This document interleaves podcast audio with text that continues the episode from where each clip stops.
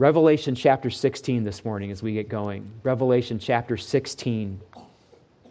We've been considering the end of Revelation chapter 15, starting in verse 5, all the way through chapter 16, under the title, A Most Severe Yet Worthy Judgment. And I call this a worthy judgment, taking this word right from the text. That's what an angel in chapter 16 says about God's judgment being poured out. He says, "Just are you, O Holy One, who is and who was, for you brought these judgments.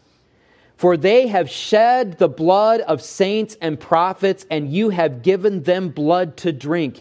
It is what they deserve." Or as it reads in the original Greek language, they are worthy. This is a worthy judgment. It makes sense. It adds up.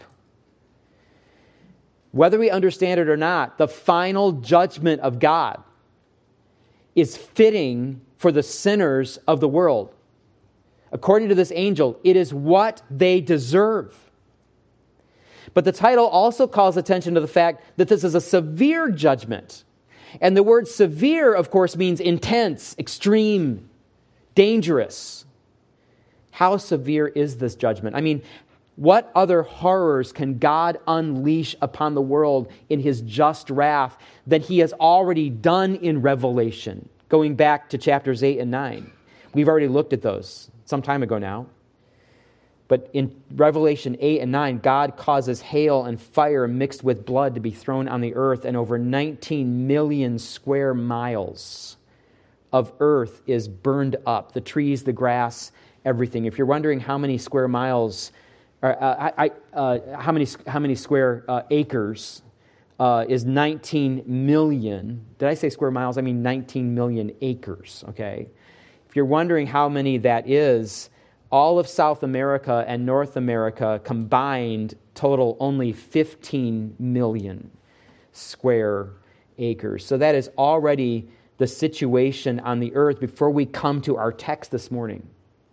But not only the earth, but also the sea has already been impacted by judgments. If we go back to Revelation 8 and 9, John says, this burning mountain, maybe a meteorite is what he saw, the size of a mountain, has hit the sea, turning a third of the sea into blood, killing a third of the sea life, destroying a third of the ships and those who sail on them in the tsunami that follows. That's over 46 million square miles of ocean. And it will have a devastating effect on the Earth's ecosystem and the oxygen levels. Well over half of the oxygen that is on the Earth is produced from the ocean. Then in another judgment, one-third of the fresh water is poisoned and people die from drinking it. That's a third of the fresh water on the planet. And the world begins to grow darker. The light of the sun and the moon and the stars are dimmed, and the sun does not shine bright for much of the day anymore. So overall, the atmosphere of the earth is murky, it's dark, it's dreary. But then there are judgments that target individuals. In Revelation 9, these hideous demonic creatures with a sting that causes great pain, they're released from the abyss, and they go after only those who refuse to turn to the Lord and to be saved. And these unbelievers are tormented by these demon locusts for 5 months, and the pain will be so unbearable that they will beg for death, chapter 9 says, but they will not be able to have death. But sometime after the 5 months of torment, many of those who wanted to die finally get their wish, because the Lord releases 4 mighty angels into the world to kill a third of humankind with an angelic army, 200 million fierce, lion-headed cavalry. And these are severe judgments that have already devastated the earth well before we come to Revelation 15 and 16. This is the world that people are already living in, with a third of the ocean and fresh water and vegetation destroyed, with a dark pall cast upon a dimly lit planet, and the memory of these demonic creatures and the fierce angelic riders and sickness and death. This is the new world that the people are dealing with. Now, you would think that people all over the planet would seriously consider their eternal destiny at this point. We pray even now, don't we? When something happens in the world in the wake of destruction, that people would turn to the Lord. I think we've been praying that for the people suffering because of Russia's army right now. And we are getting reports and testimonies from people who are surrounded, that those who don't know the Lord would use that in their lives and would glorify himself even through this situation and bring people to him in the Ukraine, that they would be reminded of their hopelessness and their vulnerability and reach out for someone to save them. And when people see some guy holding a sign on the street corner with a Bible verse warning of coming judgment, you've probably seen that in Greenville from time to time, and it's a bright, sunny day outside, we might go by and people just roll their eyes and think, well, that's one way to live your life. And it seems that nothing will ever happen. But if someone were warning of final judgment in the world after what happens in Revelation 8 and 9 has taken place, that people would listen with great interest and concern and be willing to believe that there is a holy God who created them, who sent his Son to die for them, that they might not perish forever, and believe in him for eternal life. You would think that's what so many people would do if they find out, you know what, I was told about this, I'm seeing it's really happening, maybe there is a God after all, I'd better check this out. But at the end of Revelation chapter 9, after all of these terrible judgments comes, here is how John describes the general mood of the survivors. This is Revelation 9, 20 through 21. But the rest of mankind who were not killed by these plagues did not repent of the works of their hands, nor give up worshiping demons and idols of gold. That's really ironic, by the way, because the demons were the ones tormenting them, and they're still worshiping them. They wouldn't give it up. And their idols of gold and silver and bronze and stone and wood, which cannot see or hear or walk, can't help them at all. Nor did they repent of their murders or their sorceries or their sexual immorality or their thefts. In other words, despite all they've been through, despite the fact that even as they saw God's protection on those who were following Christ during these terrible judgments, some of them, John's very specific, only target those who do not know the Lord. Even seeing all of this, they will not repent. What does repent mean? Repent means to change your mind about the direction you're headed and to go another direction. That's basically what repent means. Turn around. You're going the wrong way. Turn around. In this case, to repent is to say, I've changed my mind about living a life of idolatry and sin, and I'm going to follow God instead. But no, even with all of that pressure, they would not turn from their sin to God. But as we've seen already, the situation grows far worse.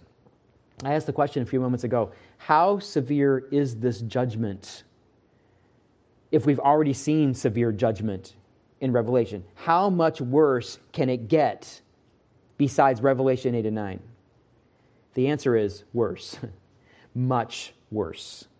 What we read in Revelation 16 is so severe that it renders the earth uninhabitable. In fact, I've alluded to what Jesus says about this in his discourse with the disciples on the Mount of Olives. But I'm going to show you, this is from Matthew's account of that conversation. Jesus says in Matthew 24, 21 and 22, "For then there will be a great tribulation such as not been from the beginning of the world until now, no, and never will be." If Jesus is saying it's going to be this bad, it's going to be this bad.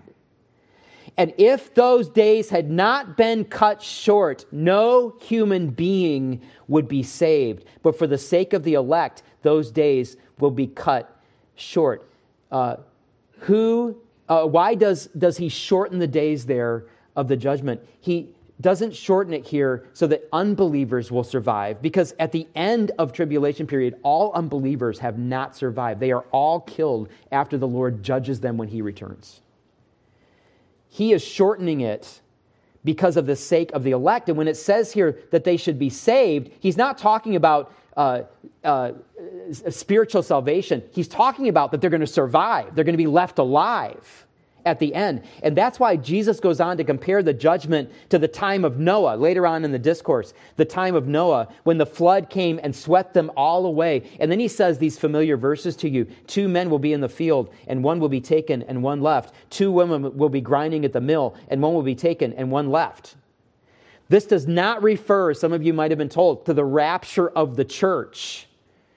Those who are taken are not caught up to meet the Lord in the air. This is a different context. This is about what happens when the Lord returns, bringing judgment to the earth. Some will be taken away in judgment, just like the flood swept them away. They're taken alive into judgment, and the others who are left are the ones who are saved. This is the final, climactic, severe judgment described in Revelation 16. Now, I said as we began this study a couple of weeks ago that there are 3 reasons that this severe and final judgment is a worthy judgment, even though we may not understand it. It is a worthy judgment upon those who experience it. The first reason is because of God's holiness. Because when we sin against the holy God and our sin violates that holiness, it demands that something be put back into order. We know this intuitively. If I see your wallet or your purse lying around and I reach in and take $20 out, I've just sinned against you. Something is out of balance. Something has to be set to rights. And what is out of balance is more than just the stolen money. Like if I say, oh, here's your $20 back. That wouldn't address the fact that I wrongfully took something from you that did not belong to me. This isn't just a business transaction. There's sin involved. And that's what God's judgment does. It addresses the wrong in a way that is equal to the sin that was committed. God's judgment brings up the other side of the scales so that everything is put back into balance. If we think that God's judgment is too severe, it's because we cannot comprehend how holy God is or how awful our sin is. In fact, that's the second reason that those who go to judgment are worthy of or deserving of it, human sin itself. And there are 2 sins in particular that are highlighted in the book of Revelation. They're highlighted specifically in chapters 15 and 16.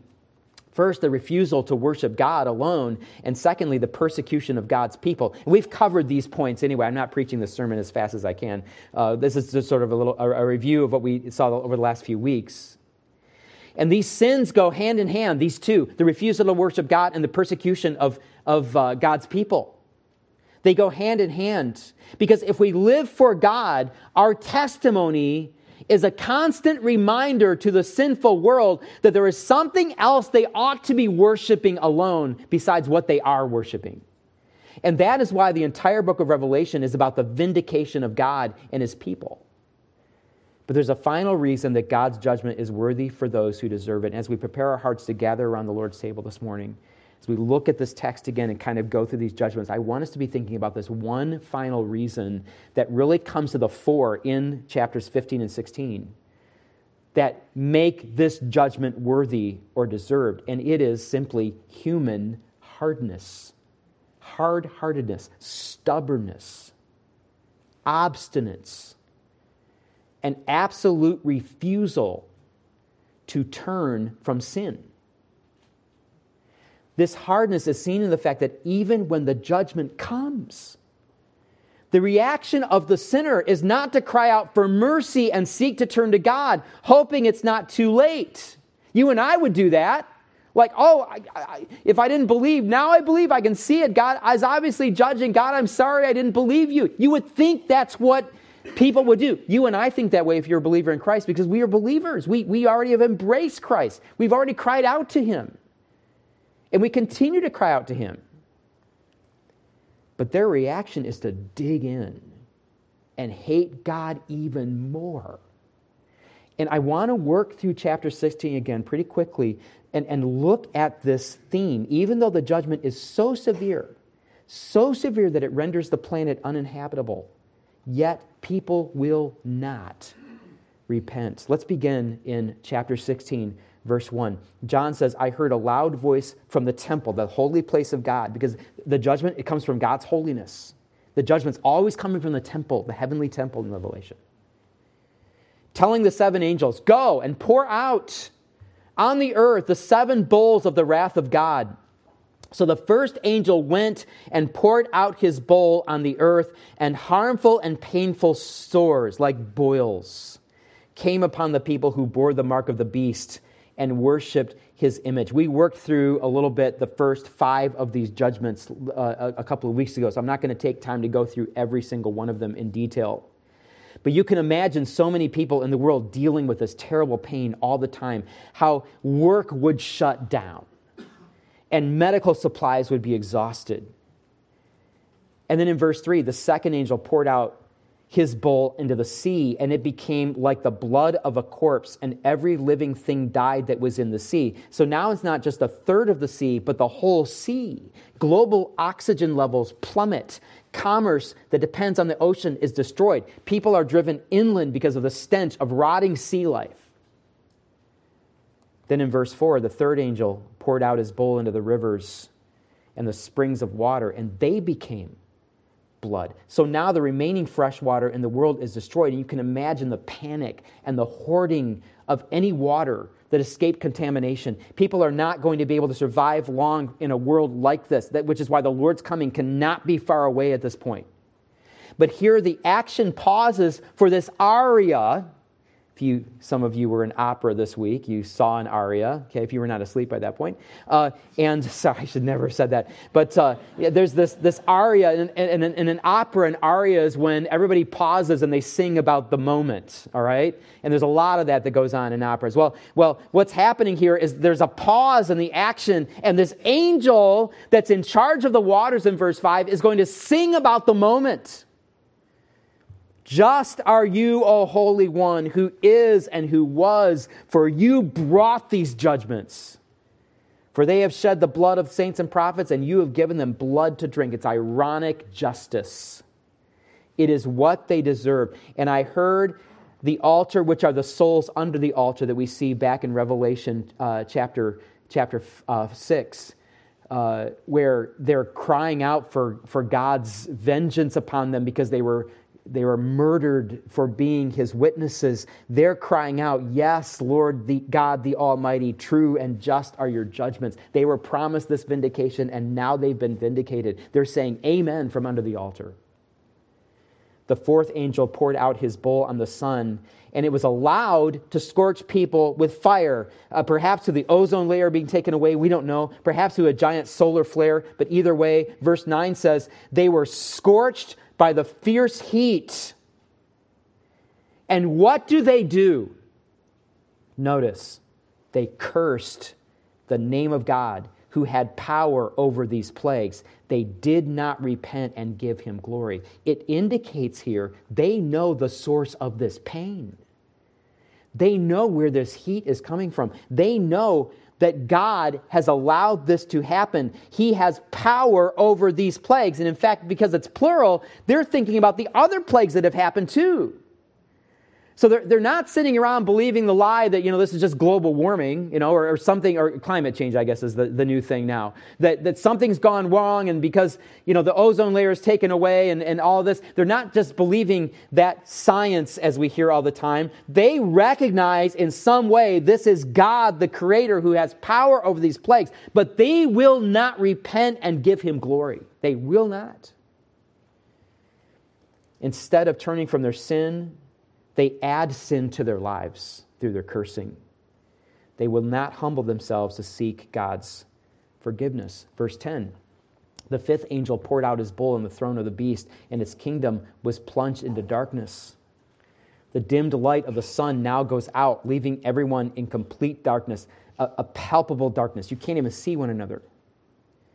And it says people gnawed their tongues in anguish. And I don't think that the blackness is causing this pain and sores and things like that, but it probably compounds the problem of the pain they're already dealing with, the painful sores, the boils, the lack of water, the choking air, the burning on their bodies. But notice again, verse 11, they cursed the God of heaven for their pain and sores. They did not repent of their deeds. They blamed God. They cursed him. They hate him.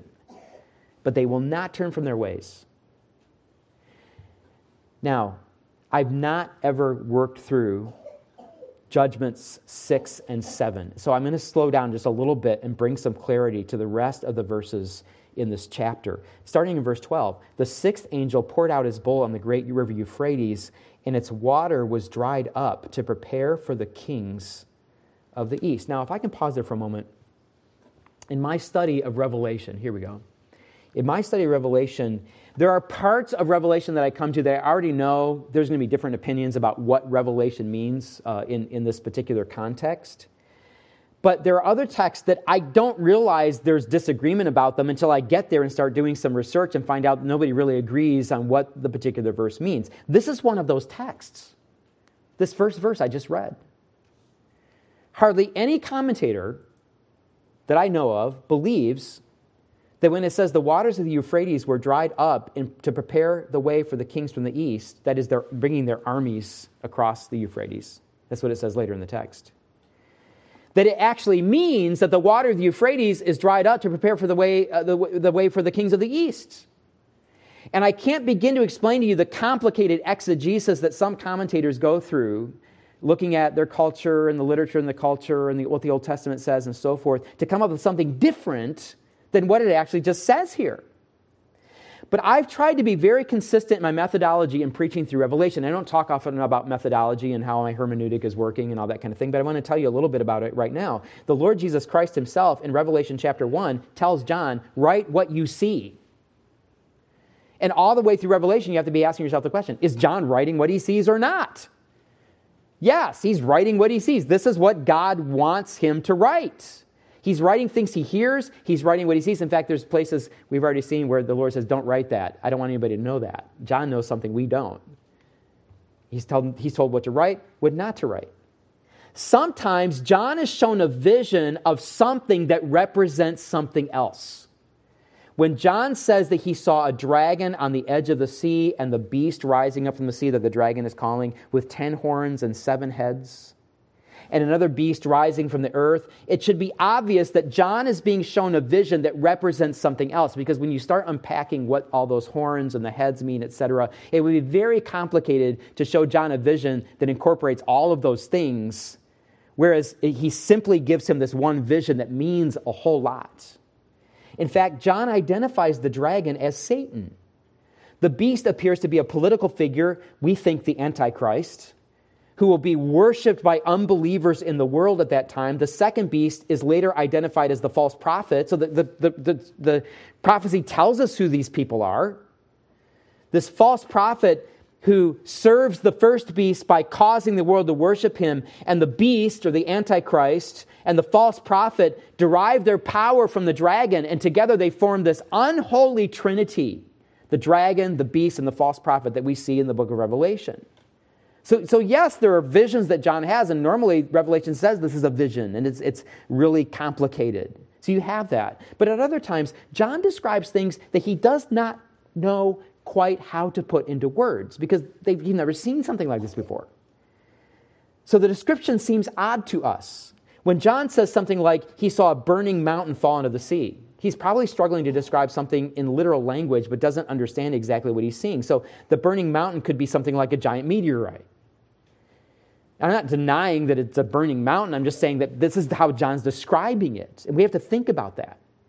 I think when John describes the demon locusts and the hideous horses in chapter 9 that I already mentioned, he's doing the best he can to describe what he sees. And by the way, the Lord chose a John and prepared a John to write just the book that he wanted us to have. And so he prepared him with the background and with the information and everything, and led him to the task in exile on Patmos to write in his words what he saw, to give us the holy, inspired, prophetic word of God. And when John says simply that the waters of the Euphrates dried up, I don't think there's a mystery here. I mean, the water in the Euphrates, the river that God in the Old Testament used the water of the Euphrates to mark the boundary of the eastern side of the Promised Land. John says it dries up. Now, we wonder why it happens, but John obviously knows what a dried riverbed looks like. He's not having to really invent something to describe this to us. And he knows what kings and leaders of nations are. Why does this have to mean anything except what it says? But now John describes the vision of the dragon again. Notice the next verse. He says, I saw coming out of the mouth of the dragon and out of the mouth of the beast and out of the mouth of the false prophet, 3 unclean spirits like frogs. So what do we have here? Well, we have this vision he's seeing, but it describes a literal event. In the Gospels, Jesus often refers to demons as unclean spirits. Don't ask me why they resemble frogs here. I'm not really sure. I don't know if anybody else is really 100% sure either. Frogs are an unclean animal in the Old Testament. God says don't have anything to do with frogs to his people, at least by way of finding them on your dinner table. But you don't have to wonder here about whether or not these are demons, because look at the next verse. He says these unclean spirits are demonic spirits, performing signs, who go abroad to the kings of the whole world to assemble them for battle on the great day of God the Almighty. So out of this unholy trinity, the dragon, the beast, and the false prophet, Satan, the Antichrist, the false prophet, empowered by Satan, 3 demons go into the earth doing what we already saw these 3 doing in chapter 13. They were performing deceiving signs and wonders to persuade people. And here they are persuading the kings of the whole world to gather their armies for that date, that great day of God the Almighty. This is the day when Christ actually returns. It is that great day of God Almighty. But wait a minute. Look at verse 12. It says it's the kings from the east. And here in this verse it says it's the kings of the whole earth. Now why does he switch there? Is this supposed to be a figure of speech? I don't think so. Quite possibly, there are no more kings left in the world than those who are east of Palestine. With half the world destroyed by now, there may not be anyone left alive in the Western Hemisphere, which is bad news for us, but I'm not planning to be here at the time. I just want you to know. So what is this 6th bowl judgment? It is the judgment of demons drawing all of those who hate Christ and his followers to their final place of destruction, moving them across the globe. And if we can skip over verse 15 for the time being, I'll come back to that in another week. He brings them to a place called Armageddon. You see that?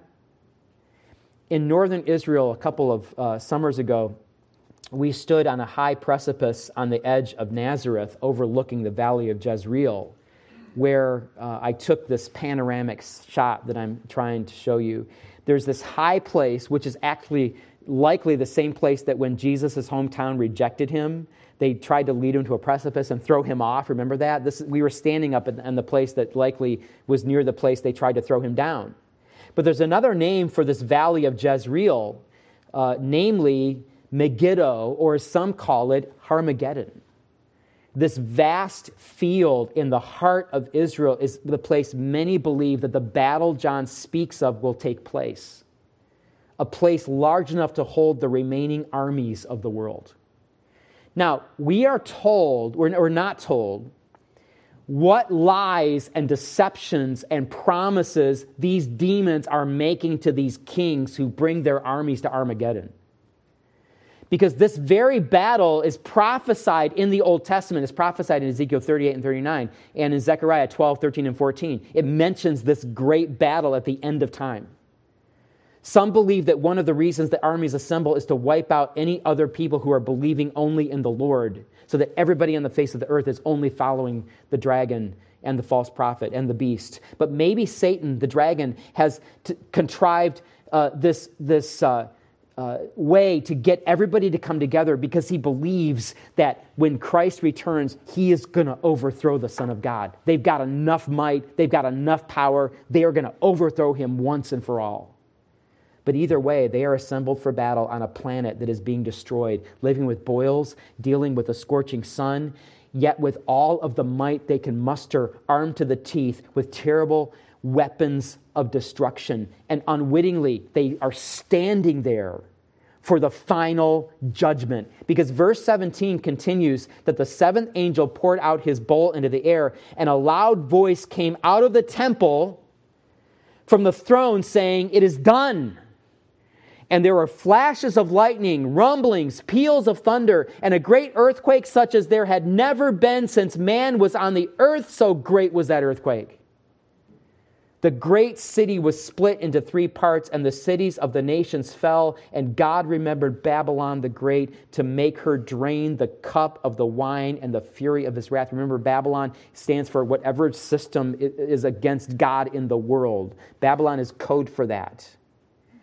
And verse 20 says, every island fled away, and no mountains were to be found, and great hailstones, about 100 pounds each, fell from heaven on people. And how did they respond? They cursed God for the plague of the hail, because the plague was so severe. In other words, they did not repent. They would not repent. They only blamed God and hated him all the more. That is why this is a worthy judgment. Now, chronologically, it is at this point when Christ returns. I know that if you keep reading Revelation, we have chapters 17 and 18 and the beginning of 19 to get through before we actually read of Christ coming. Because there's a pause button that's going to be pressed. We're used to this by now in Revelation.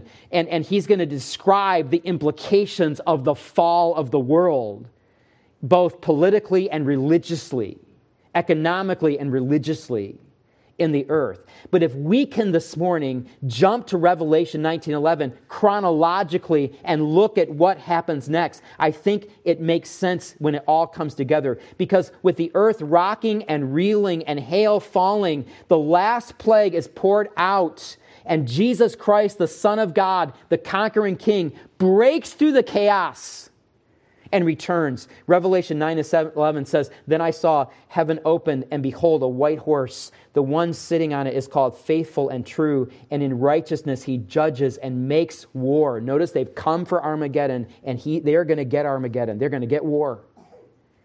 "His eyes are like a flame of fire, and on his head are many diadems, and he has a name written that no one knows but himself. He is clothed in a robe dipped in blood, and the name by which he is called is the Word of God, and the armies of heaven, arrayed in fine linen, white and pure, were following him on white horses. From his mouth comes a sharp sword with which to strike down the nations that have gathered. And he will rule them with a rod of iron. He will tread the winepress of the fury of the wrath of God the Almighty. On his robe and on his thigh he has a name written, King of Kings and Lord of Lords. Then I saw an angel standing in the sun, and with a loud voice he called to all the birds that fly directly overhead, 'Come, gather for the great supper of God, to eat the flesh of kings, the flesh of captains, the flesh of mighty men, the flesh of horses and their riders, and the flesh of all men, both free and slave, both small and great.' And I saw the beast and the kings of the earth with their armies gathered to make war against him who was sitting on the horse and against his army." And the battle really is over pretty quickly. The beast was captured, and with it the false prophet, who in his presence had done the signs by which he deceived those who had received the mark of the beast and those who worshipped its image. These two were thrown alive into the lake of fire that burns with sulfur, and the rest were slain by the sword that came from the mouth of him who was sitting on the horse, and all the birds were gorged with their flesh. That's Armageddon.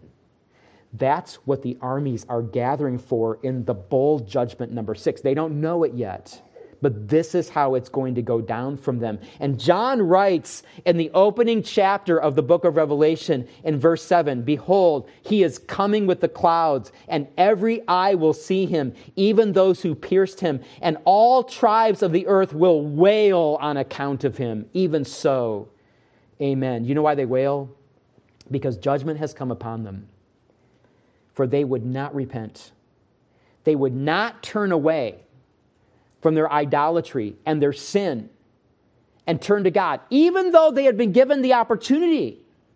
Throughout the book of Revelation, we've already seen this. God supplies the earth with witnesses preaching the truth, calling men and women to turn to him. He even sends angels at the end of chapter 14, right? Throughout the earth, crying out, fear God and give him glory because the hour of his judgment has come. It's about to happen. This is the last call. Now, we've seen so much about repentance here in Revelation. Some of you may have thought, what about faith?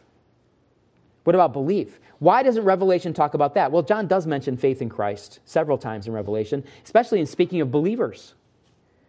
For example, he speaks of the endurance of the saints with reference to their faith in Jesus, the fact that they hold on to Jesus Christ and they don't let go, even though they're being destroyed because of it.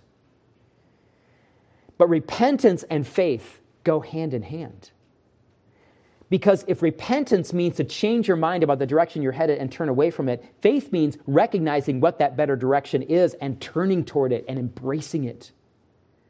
You see, you cannot turn from one thing without turning towards something else at the same time. Those who are facing this severe judgment revelation, who, if they survive the plagues, will finally meet their doom when the Lord returns. They have seen the world coming apart.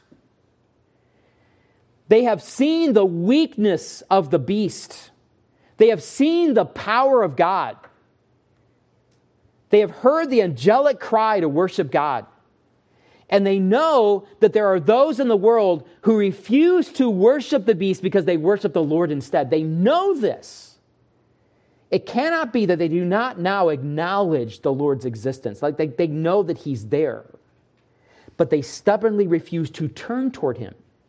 Turning away from their sin, refusing to follow God and coming to him at last is what they will not do. God is still willing for them to turn to him. Even at the last, he will receive them and give them everlasting life. I don't think there's a moment in the tribulation period if somebody didn't cry out to God and say, God, save me. I believe. I want to come to you. I want to turn from my life, that he will not save them. And let me remind you that this same dynamic is true today. There are some of you who are here this morning. Maybe you're listening online. You have acknowledged the Lord and his death for your sins and his resurrection. You believe he exists. You believe he's a savior. You may even believe that he died for your sins, and you feel okay about that. And if somebody says, are you a Christian? You say, yeah, I'm good. I mean, we're living in upstate South Carolina. Everyone here grew up going to Vacation Bible School for at least 1 week of their summer. If you had parents who wanted to have free babysitting service, you went to several VBSs. You know, you just looked up when the VBS was at that church and just dropped you off from week to week. And so you probably heard the gospel presented an amazing number of times. And everybody's like, yeah, that makes sense. The hardest thing in talking to somebody in upstate South Carolina about the gospel is getting them to realize that they need the gospel. But maybe you've never personally turned to Christ to embrace him as your Savior. There's an acknowledgement, but not an experiential knowledge of Christ. The one to whom you are trusting in for eternal life. The one who you are living for day after day. Instead, you are living for some other dream, some other hope, some other pleasure to give your life meaning and energy. But the Lord is not actively in the fabric of your life. You've never really personally believed in him. And if that is true of you, you know this. I believe. I have talked to so many, especially young people, who were saved, at least that was their testimony, for so many years, and finally later on came to faith in Christ. And I always used to think, well, they thought they were Christians, they just didn't know it. And every single one of them that I talked to the person, always said, yeah, I knew I wasn't saved for a long time. They knew it. They knew it. They just wouldn't turn. And I would urge you today to turn away from life without Christ and truly turn to him fully in faith. That's what repentance looks like. It's changing your mind and your heart about the direction you're going and turn to embrace a better direction. And if I can speak to those of you who are believers this morning, You have turned from one direction to another because you have turned from your sin to embrace Christ for salvation. Some of you remember that turn, and it was dramatic. I've heard your testimonies. But some of you were so young when you trusted Christ, you don't remember much about what you were turning from. But can I say this? Just as a believer continues to believe, so a repenter continues to repent. We have to be careful here. The Bible does not call us repenters. The Bible calls us believers. The emphasis is on our faith. But it's not what we turn from that defines us. It's what we turn toward. Nevertheless, in our walk with Christ, we often begin to follow after wrong teaching and wrong behavior. You know why sometimes we start practicing things that we said earlier on, I would never do that? It's not because we're reading in our Bible one day and we're like, you know what? The Lord has given me such a great time in the Word this morning. I realize that these sins I've been avoiding are actually okay. And so we start trying to obey the Bible and we get into sin. No, that's not the way it is at all. We start loving the wrong things. And later on, we try to correct what we think the Bible's saying in our minds so we don't feel the guilt, so we don't feel the tension anymore. That can happen to us. And we start going down a wrong direction. And when that happens, the Lord in His Word instructs us to confess that as sin and turn around and go back the direction that we were going before. So that what we did when we came to Christ for salvation, we continue to do the rest of our lives. We turn from one thing toward Him. And oftentimes we get into situations in our lives where we have to say, you know what, I got to turn around, or I need to adjust my steps. I need to watch for the way I'm walking. We're preparing to gather around the Lord's table this morning. So I want to illustrate this point seamlessly by taking you directly to 1 Corinthians 11 and the passage we read every time we gather around the Lord's table. Would you turn there with me for just a moment? 1 Corinthians chapter 11. And in verses 17 and 18, as most of you know, Paul is writing this instruction about how we should deal with the Lord's table because the congregation he's writing to were not doing it the right way. They knew the table meant we draw the body together, but they were living in disunity with one another. And Paul wants them to turn away from their disunity and turn again toward Christ and obedience, which brings the church together. And so he says in verses 17 and 18, but in the following instructions, I do not commend you. I don't have good things to say about you.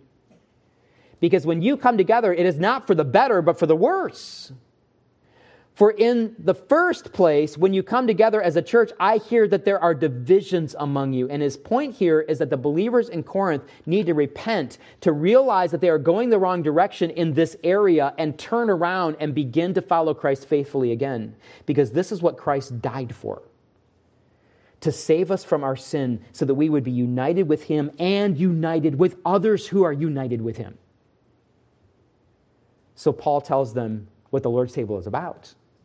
Starting in verse 23, I received from the Lord what I also delivered to you, that the Lord Jesus on the night when He was betrayed took bread, and when He had given thanks, He broke it and said, this is my body, which is for you. And if we had time to unpack that this morning, he's saying we are one loaf together.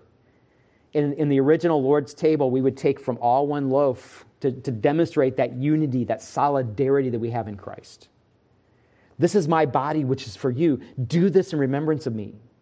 In the same way also he took the cup after supper, saying, this cup is the new covenant in my blood. This is the blood that he's going to spill to ratify, to begin to make possible this unity. Do this as often as you drink it in remembrance of me. For as often as you eat this bread and drink this cup, you proclaim the Lord's death until He comes. And then Paul gives them this warning. Whoever therefore eats the bread or drinks the cup of the Lord in an unworthy manner will be guilty concerning the body and blood of the Lord. It's like you crucified Christ on your own. So, he says, let a person examine himself or herself. Examine. Think about what's going on in the life. Am I following Christ or not? Then, and so, thus, having done this, eat of the bread and drink of the cup. For anyone who eats and drinks without discerning the body eats and drinks judgment on himself. We're talking all about judgment in Revelation, aren't we? Does this mean if I take the elements of the table that I am guilty of some sin that will make me experience the kind of judgment that is coming on people at Armageddon?